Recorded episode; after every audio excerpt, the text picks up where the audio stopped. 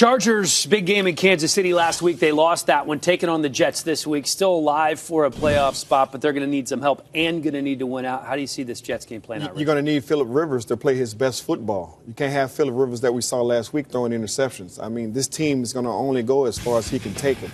We know the talent that he is. We, we, we, we know about the history, but this was a year where they could have really made some noise and crept back up into that final in that, in that top seed. They're going to need Philip Rivers to play well. You mentioned they need help. Yes, they do.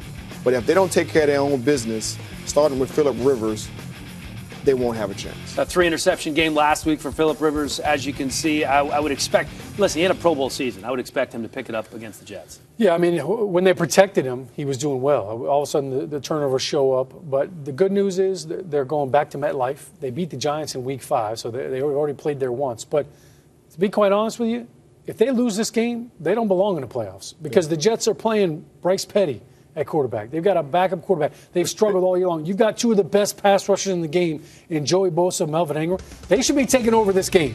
And this, to be honest, this shouldn't even be close. I think the Chargers should get up. They should be all over this Jets offense. Uh, you know, Robbie Anderson's had a pretty good year, but uh, they, they, really, between him and Bilal Powell, they really haven't been explosive. Uh, they've been adequate, but I think for the Chargers, they're a more physical team. They've got to take advantage of that. This could surprise some people. Hunter Henry going to be out with a lacerated kidney, the talented second year tight end for the Chargers, but uh, they still have that playoff in the back of their mind. And Antonio playoff Gates. hope. And Antonio Gates. Yeah. Thank you, fellas.